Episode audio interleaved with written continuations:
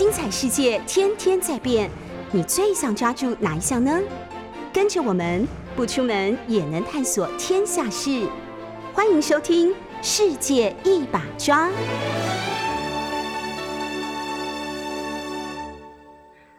各位听众朋友，大家早安，欢迎收听 News 九八新闻台《世界一把抓》，我是主持人李明轩。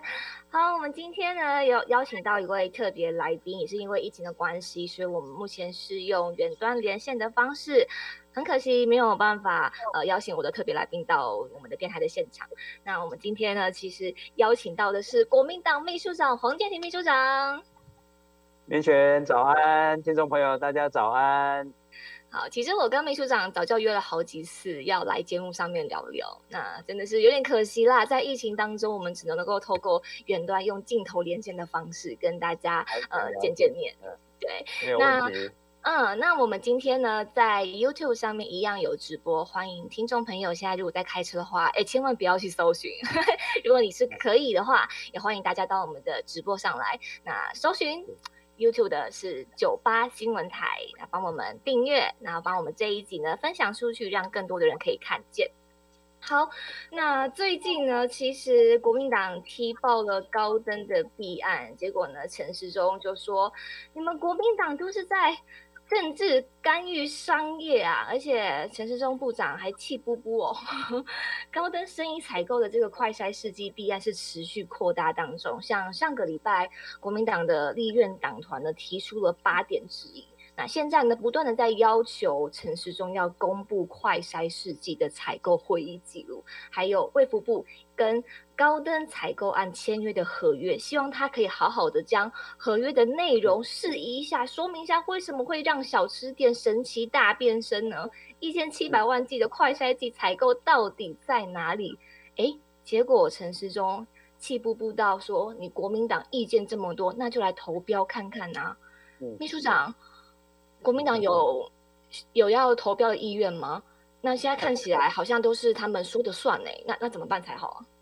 呃，对不起，国民党不是商业团体哦，那个赚钱从来不是我我们的目的哈，呃，也不是我们该做的事情。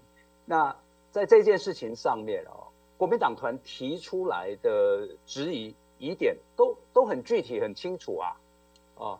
因为是你要去动用这么大的人民的纳税钱，那呃其中又牵涉到这么庞大的利益，陈部长出来释疑，把这个事讲清楚，不对吗？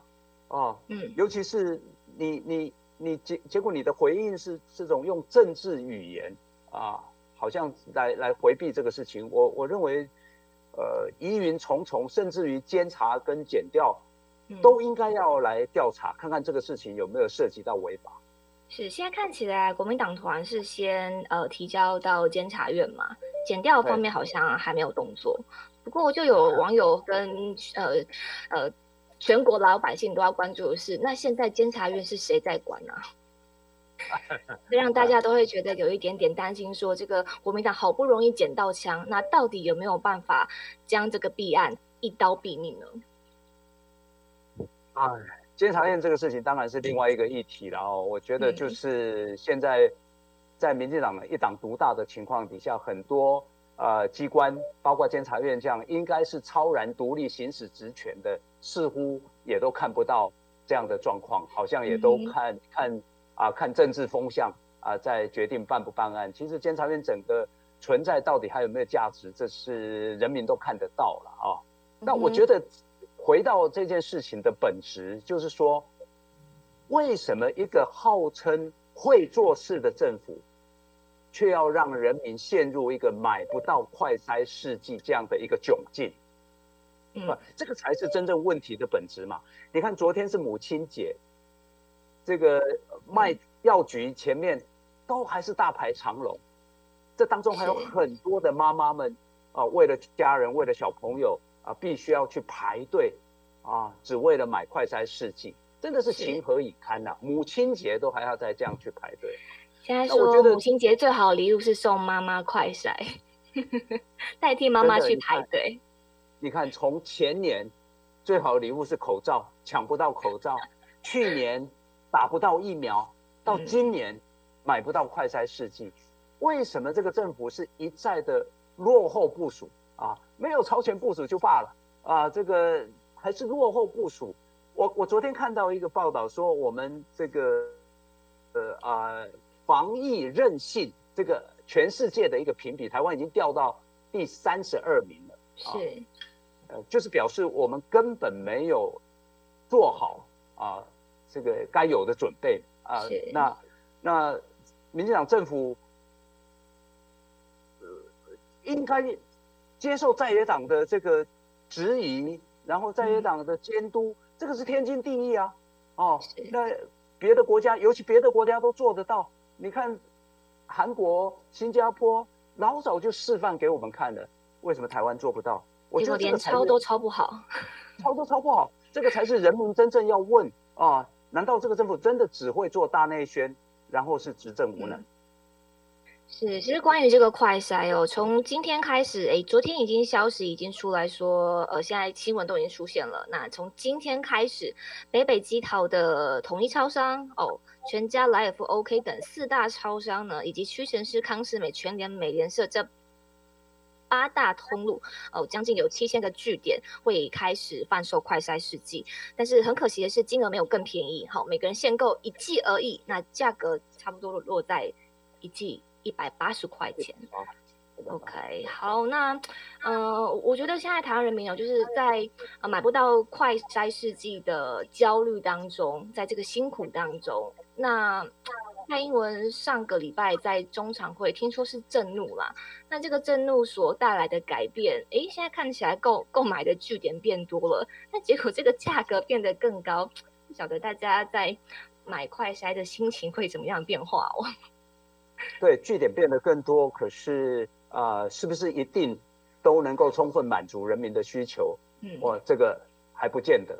哎，只能够买到一季而已。哎，对，对，我觉得，我觉得政府应该就是更谦卑的、认真的啊，来啊面对跟处理这个事情，而不是像陈部长这样子，动不动就是。是呃，用政治的语言，什么你们这样叫政治干预啊？不然你们来买啊，什么等等等。我觉得这个这个态度是不对的。OK，呃，其实我觉得现在好不容易，呃，国民党在这一件事情上面赢得呃台湾人民的赞赏，就是作为一个在野党，刚刚秘书长说的很好，今天在野党所做的事情就是好好的监督。秘书长说，呃，国民党作为在野党应该要做好监督，这个是天经地义的事情。那么，作为执政党的人，不就是应该好好的负责吗？OK，反正我觉得这个高登的弊案呢，包含现在快下的事情，所有的事件，全民都看在眼里。那当然也希望国民党作为最大在野党，应该要好好的在这件事情上面。帮民众找出答案。好，那我们今天邀请到国民党秘书长来，当然有一些呃很重要的一些问题要来好好的跟秘书长请教。那大家都知道，因为我是国民党发言人，但是我今天要在呃全国的听众面前，还有观众面前，应该好好讲一下。今天我是一个主持人的角色哦，所以关于一些党内的问题呢，我今天主持人的角色来访问国民党的秘书长。好，这是必须要说清楚的，因为主持人有主持人的呃角色跟职责。OK，好，那最近呢，嗯，国民党已经陆续完成了像台南、新竹、哈、金门、嘉义、云林跟彰化、宜兰县跟屏东县的提名。哎，今年二零二二的地方大选真的是很重要啦，像民进党很早就开始超前部署了。在选举布局的方面，是真的做得很很尽早。那国民党在选举布局上面，其实秘书长是一个非常重要的角色。那目前还有台北、新北、台中、桃园、高雄这五都还没有提名呢。嗯，那现在已经走到今天五月九号礼拜一了。秘书长，接下来的提名的时辰，呃，是不是来跟大家来说明一下提名的规划呢？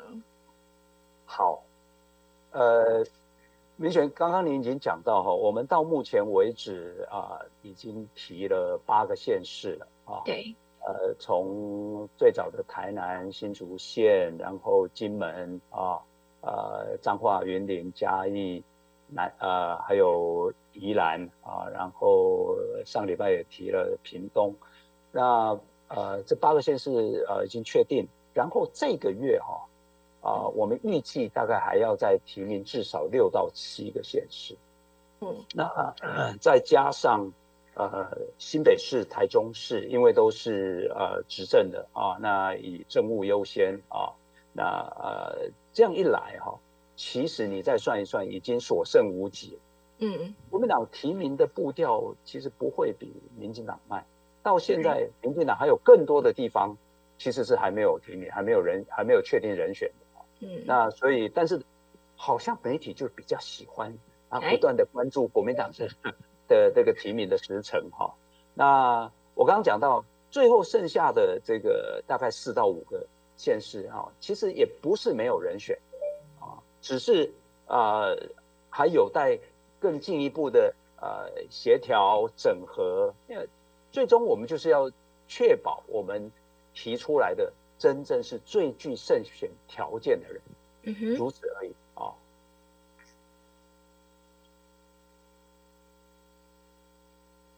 好，我们现在好像听到一点杂音，然后像好，我们简秘长继续。好，所以啊。我们就照着既定的步调在走，这个整个提名作业也完全不会受到主席要出访啊这件这件事情的影响。嗯。呃，各位听众朋友，跟大家报告，因为我们现在是用远端连线的方式啊。我跟秘书长就是因为现在因因疫情的关系，呃，分隔在两地，我们同时把讯号打回到电台。好，那如果随时有杂音的状况，我们现场会立刻处理。那如果真的有一些些呃干扰的情形，还请听众朋友可以包涵。好，那我们现在呃，秘书长聊到说，呃，现在的提名的这个规划，当然是会将呃最好最强的人选提出来。哎，那个刚秘书长提到说，呃，这个最近六月一号，朱主席是确定会访美的吗？是，对，那这样子会跟这个提名时程会有一些影响吗？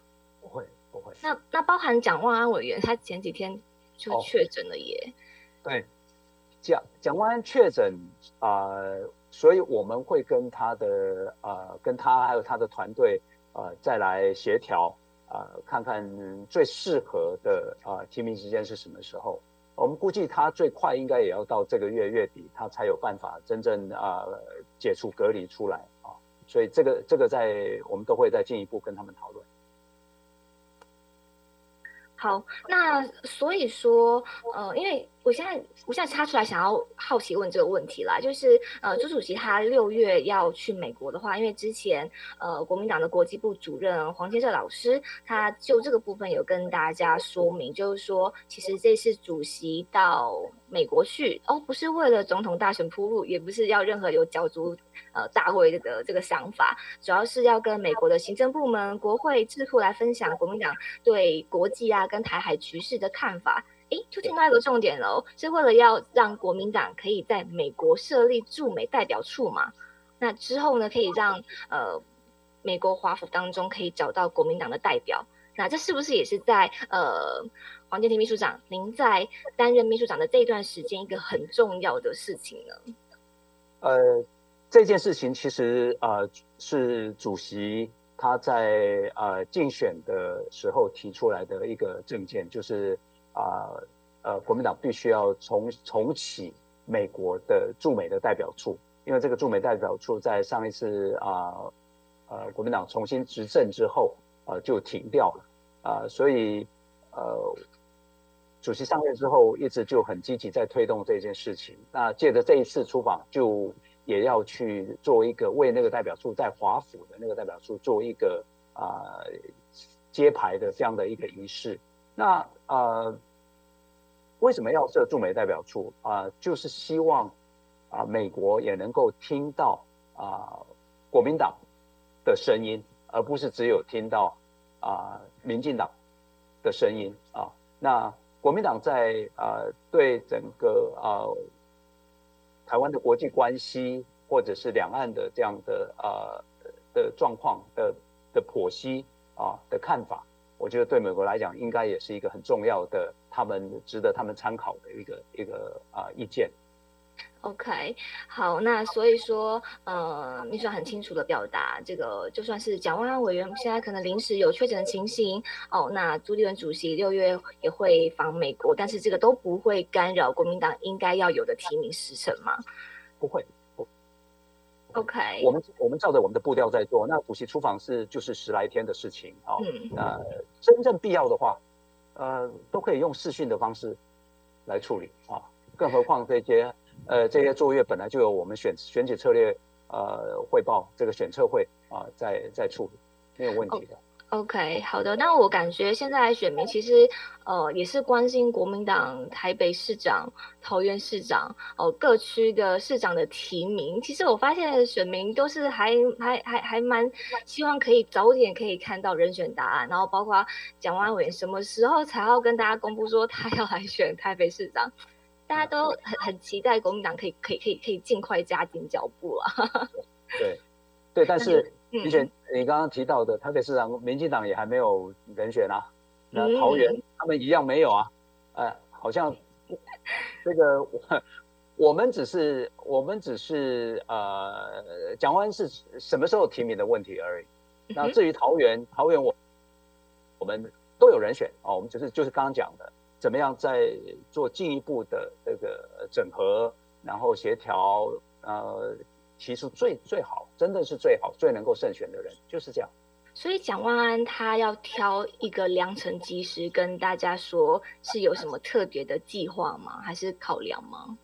没有，没有，没有。我觉得，呃，我我自己感觉时间也差不多。他当然是希望说，呃，先这个他还是立法委员的身份，先先善尽立法委员在野的立法委员的这个认认真监督的这个角色啊。那我觉得这些考量也不是没有道理，但是现在大概到这个月底就已经剩下半年了啊，我们要顾虑到说这个台北市的市议员提名作业到到这个月应该都可以完成，那呃他们也希望有一个母鸡啊开始出来啊啊带领这些这些市议员一起大家一起来努力嘛，所以都有不同角度的考量，那我们就是去去协调出一个最。最恰当的时间。OK，好的。那其实除了桃园，哎，台北市长，好，桃园市长其实也是大家非常关心的议题啦。那罗志祥强哥呢，在今天算是呃将要辞去台北市议员，那正式的要去桃园参选市长。那他在上个礼拜也开始陆续的告别他的议会同事。那他也在桃园买了一间在龟山区四十二年的五楼老公寓，哎，正式要参选桃园市长了。不过。国民党内还有一位吕玉玲委员，他也是一再表达他的参选决心哦。秘书长，这个你是掌握国民党兵权的，在这一次的选举当中，你就是要负责协调沟通很重要的人物哎。桃园这一局怎么看呢？志强呃的这个个人生涯规划哈，我我们都尊重啊。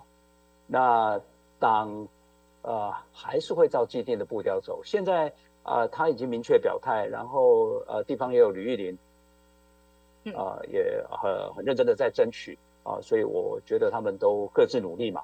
那党的态度很清楚，我其实讲过很多次，我们不会排除任何人啊，也没有口袋名单。我们最后就是要用科学、理性啊的这样的方式来协调出最好的人选。那呃，没有口袋名单，不排除任何人。却也不不见得一定就只能从这两位里面当中去挑啊。如果最终我我们认为还有呃更适合的人选啊，我们也我们也不排除再去啊呃再去征招啊。嗯。所以所以但是我们当然期待，不管怎么样，最后国民党是团结一致来打这场仗啊。我们是我那个才是我们真正要追求的目标，胜选最后的胜选。啊，把把桃园这个收复，这个才是我们最重要最重要的目标。嗯，其实现在看到，不管是呃谁有意愿在桃园可以为国民党抢下这一席，呃，大家都嗯表达出他们愿意努力到最后一刻，那也不会想要攻击同志啦。那因为像玉林委也说，哎，罗志祥是同党内的我们同党同志啊，We are family，欢迎罗志祥到桃园来跟玉林姐姐一起来为桃园打拼。那罗志祥他也是表达出他他愿意呃继续努力，那赢得选民的支持。那我觉得这都是一个很好的呃。君子风范啦，是。那最近呢，其实国民党的初选，哎，陆续的在启动，那也有一些地方，呃，开始，哎，有一些结果喽。那之前其实大家都非常关心青年参政，好，那国民党呢，为了要鼓励新人跟青年参参政，这一次是大幅提高青年跟新人参与党内初选民调的加权比例，哎，是创下了史上最高的青年加权。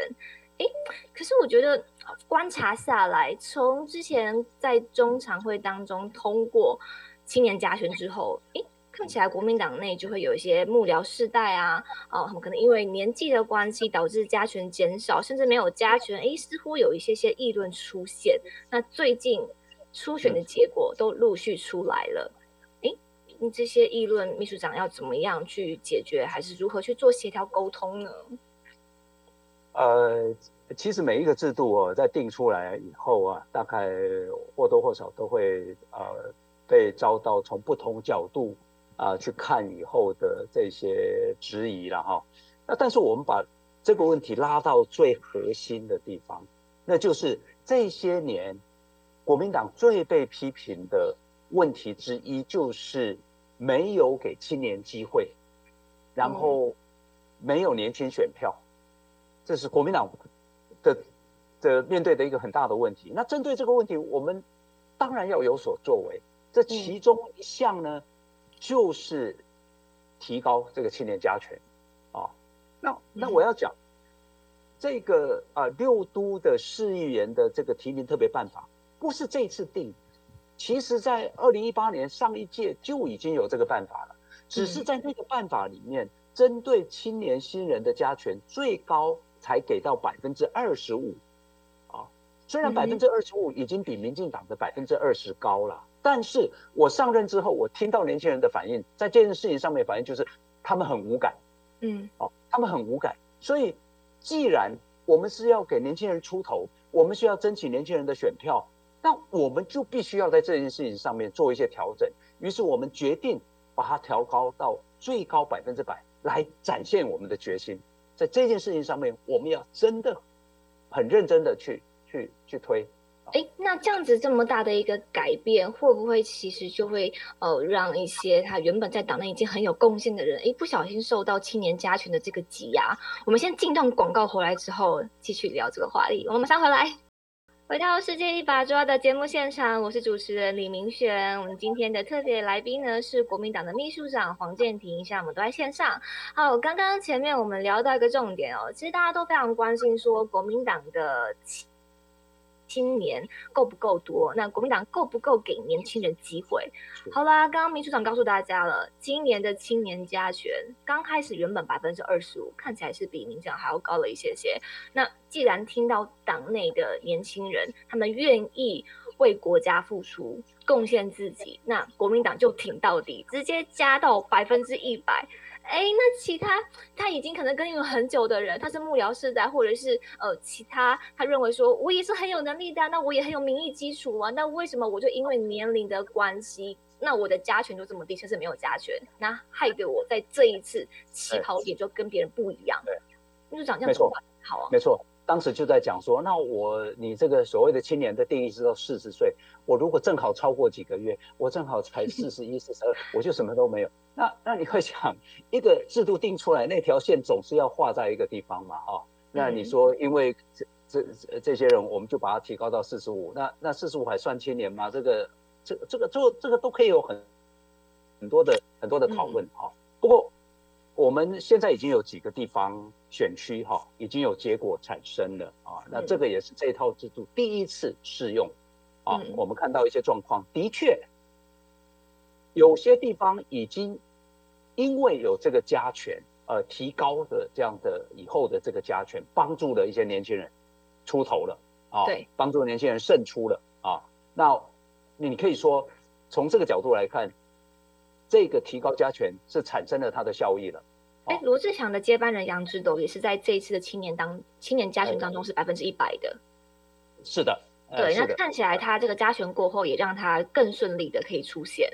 还有同选区的那个呃高阳凯都是这个状况啊。是。那我们看到，可是可是同样的，也有因为加权加了百分之百，还是没有办法过关的啊。你像这看起来是更多啦。呃，你像在新店啊，呃，即便是是年轻人，即便加权加了很多，最后出现的还是黄兴华。黄兴华是没有没有办法享受到青年加权的这这个，可是他完全没有加权，他是新人，他是新人可以加百分之三十，但是他因为已经刚刚过四十岁，所以他没有没有在青年加权的这个部分，可是他还是过关的。这就是你刚刚讲到的幕僚世代，幕僚世代如果他真的这些年是很认真的在耕耘，然后在他的岗位上面是啊的表现是受到肯定的。那这个这个还是展现了一定的实力啦。那同时另外一个角度看，就是说年轻人要走政治这条路，你还是得有一些基础啊。你完完全全只单靠这个加权，不见得能够帮帮助你，不见得能够帮助到到你。所以我觉得是，我觉得这是有一点两面，就是说一方面它帮助到一些年轻人，啊，这个呃上去了。那但是另外一方面。啊，如果你原来的那个根基不够，就说你的那个加权之前的那个那个得到的那个支持度，如果是很低的话，加一百加两百，其实效果是有限。是，OK，所以在这一次的呃国民党要初选陆续出来之后呢，呃，现在前面已经得到结果的人，我我相信有一部分的人已经看见说，哎，国民党在这一次的选举当中有这么多的年轻新人出现。其实好像也对国民党产生一点点期望啦。那当然出现的这一些年轻人们，当然要自己要好好争气，因为最重要的还是年底的选举。哎，那今年年底的选举，现在国民党是最大的在野党，当然最希望的就是可以让政党轮替，让国民党可以重返执政，这是国民党的目标，对吧？当然，当然，我我我我们常常讲就是是呃，如果。没有二零二二的胜选，那真的呃，就二零二四就更困难了啊。所以呃，身为一个在野党，当然是希望争取到执政的机会，好好去为人民的福祉来努力，这个是政党存在的价值嘛。嗯哼。所以在面对每一次的选举，我们都要全力以赴。我刚刚讲到的那个青年加权的那个制度，我最后只是再补充一点了，就是说。这个制度定期定出来，不可能面面俱到，啊，不可能啊呃满足每一个人的需求，但是呃未来还能不能继续再进一步再来检讨再来讨论？当然可以，甚至于我们都都都在思考哈，为什么只限制在六都？呃，其他的县市呢？啊呃，以前我们觉得其他的县市议员不太会有初选的这样的状况产生，呃，结果不然啊。呃，现在有其他的县市，像基隆啊，也会有这个议员要初选的状况，所以我们将来是不是把它扩大到呃所有的县市都适用？这个也都是在未来我们必须要再再进一步检讨的地方啊。那你讲到呃这次的二零二二的选举啊，嗯，国民党当然就是全力以赴啦。我觉得每一次的选举，我们就是呃全力以赴在。今天我们面对的状况啊，是是呃一个可以会动用政府资源，然后真的是无所不用其极，然后不择手段呃的民进党，在这样面对这样的对手的时候，我们真的没有任何乐观的本钱呐，真的没有啊！你看他们，他们可以掌控媒体，他们可以呃甚至于动用司法啊，然后来来帮助他们打选战。那但是也正因为如此。啊，为了这个国家的未来，国民党也没有悲观的权利。嗯，我们没有乐观的本钱，但是我们也没有悲观的权利。这个就是我在面对这一次二零二二年底呃地方选举的一个一个心态吧。嗯哼，那建庭秘书长，我还蛮好奇一件事情哦，就是延续您刚刚提到的这个青年加权的议题，就是呃，如果说有呃年轻人或者是新人在这一次的初选当中，诶，不幸呃没有办法顺利的参与接下来的大选，那么国民党会不会邀请这一些落选初选的人，在这一次的大选当中有一些角色？我就讲更，我更讲更白一点，就是大大家都讲说，民进党人就是很很会很会用人呐。像高雄的那个高敏玲，在这次的初选当中就掉了。哎，大家想说，那他放心，他以后还会有其他的位置的啦。对，大家都是用这样嘲笑的方式。那也是另一方面，也是讲说，那国民党到底会不会重用人才？对，我觉得这个问题问的很好哦。过去国民党在这个事情上面做的比较不够。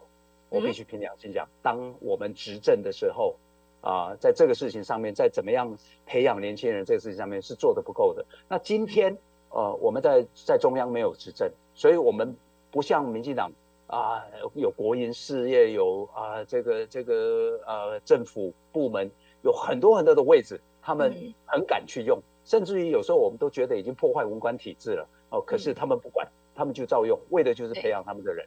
那那。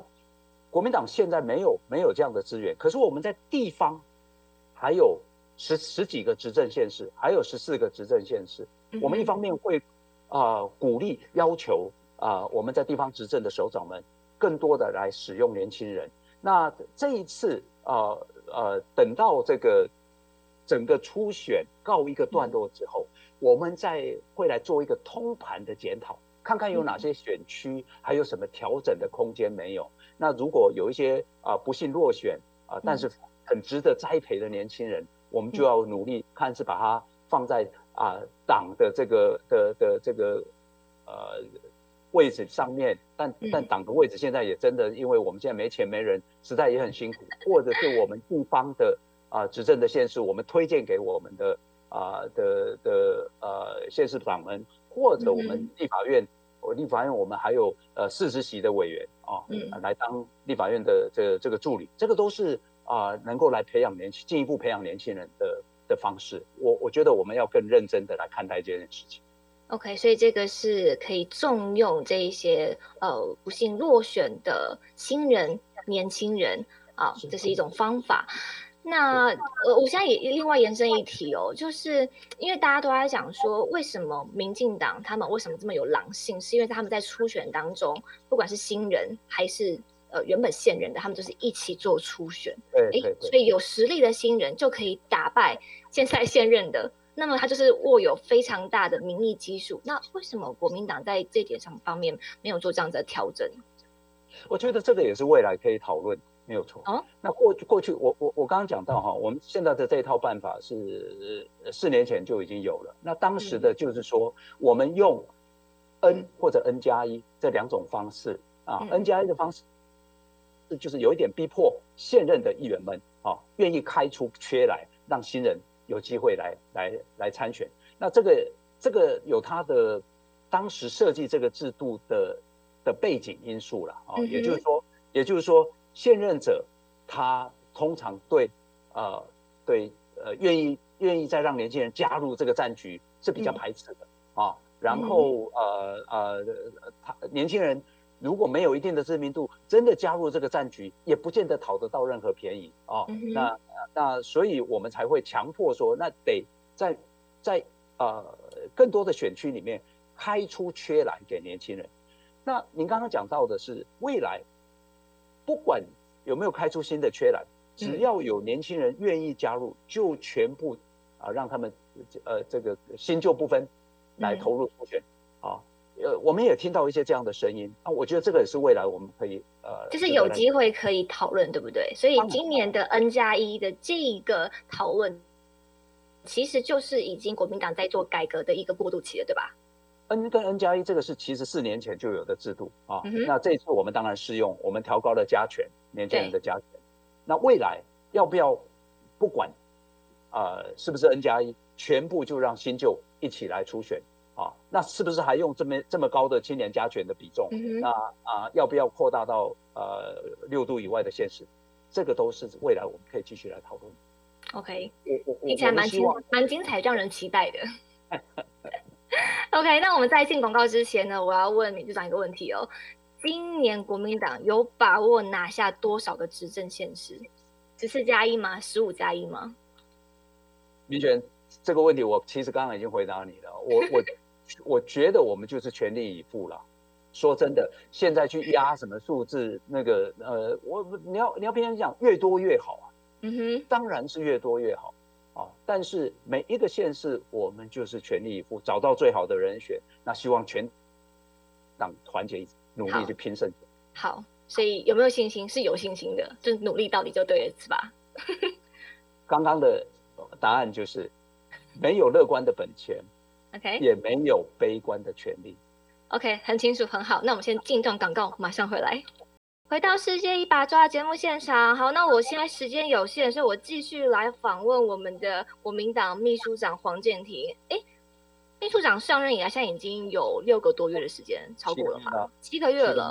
七个月。从你一上任开始，马上经历就是陈柏维的罢免案。好，那中间一二一八的公投，中二选区的补选。哎，就外界看来，客观角度来看，这三场战役除了三 Q 被成功罢免以外，后面两场是失败的。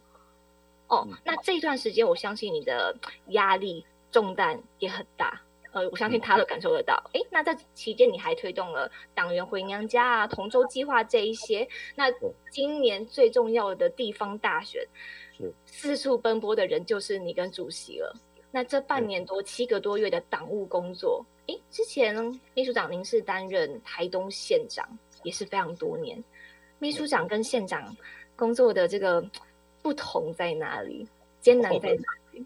差很大，差很大。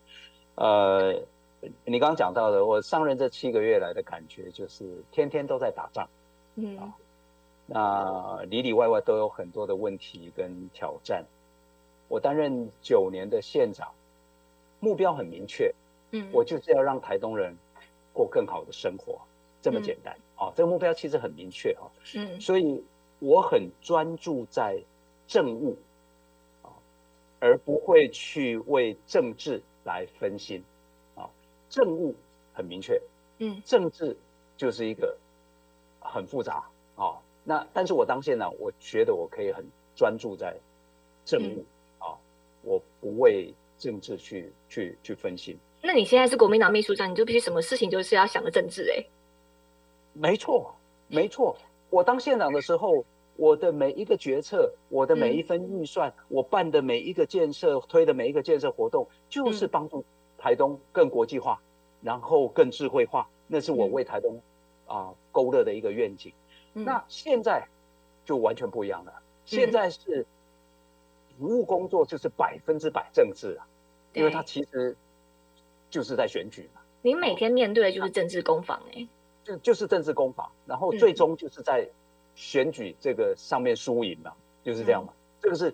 政治的最核心的地方，所以对我来讲，其实我自己要去做很大的调整 啊。那就是从我喜欢做事，那到现在，我我我得我得每天面对这个政治攻防，然后是选举的这样的的的很多的这个的事情哦。那这这个是非常大的差别。嗯，尤其我必须讲有一点很大的不同，就是我过去。在带领县府团队哈，那整个团队是非常同心合意的啊。就我们我们大家都知道这个共同的目标，然后我们就努力的去去朝着这个目标打拼，然后互相配合，大家都可以跟像家人一样哈。那我感觉在党的这个组织里面，党的组织就说真的就就就就比较比较松散啊。大家对党内对很多的事情啊，会出现意见分歧，甚至于党内互打这样的状况啊。那呃，这个在您担任台东县长是没有出现的吗？哦，没有，我我当然我也花了一些时间啊，做沟通协调，整个把对把整个团队带出来，这个牵涉到领导的这个部分，你怎么样去呃信任他们，授权啊，然后。真的是很多的沟通，让大家理念可以可以一致哦。然后其实公务员公务团队并不好带，因为他们基本上工这个工作是被保障的，除非你愿意让他们从心里面啊打从心里面是认同啊，然后愿意来配合。OK，那所以意思说国民党今天的杂音比较多，大家意见很多，然后像刚刚您也承认有呃国民党会有党内互打的情况，不小心就会发生。那作为秘书。长的话，您的高度要怎么样去解决这个问题呢？你要带领国民党来协助主席，是最大的这个角色。对对对，那党党，特别是党内的这些从政的同志，嗯，他呃不像公务员，公务员领的是政府的薪水，他本来就有那个那个那个呃呃要要服从这个呃。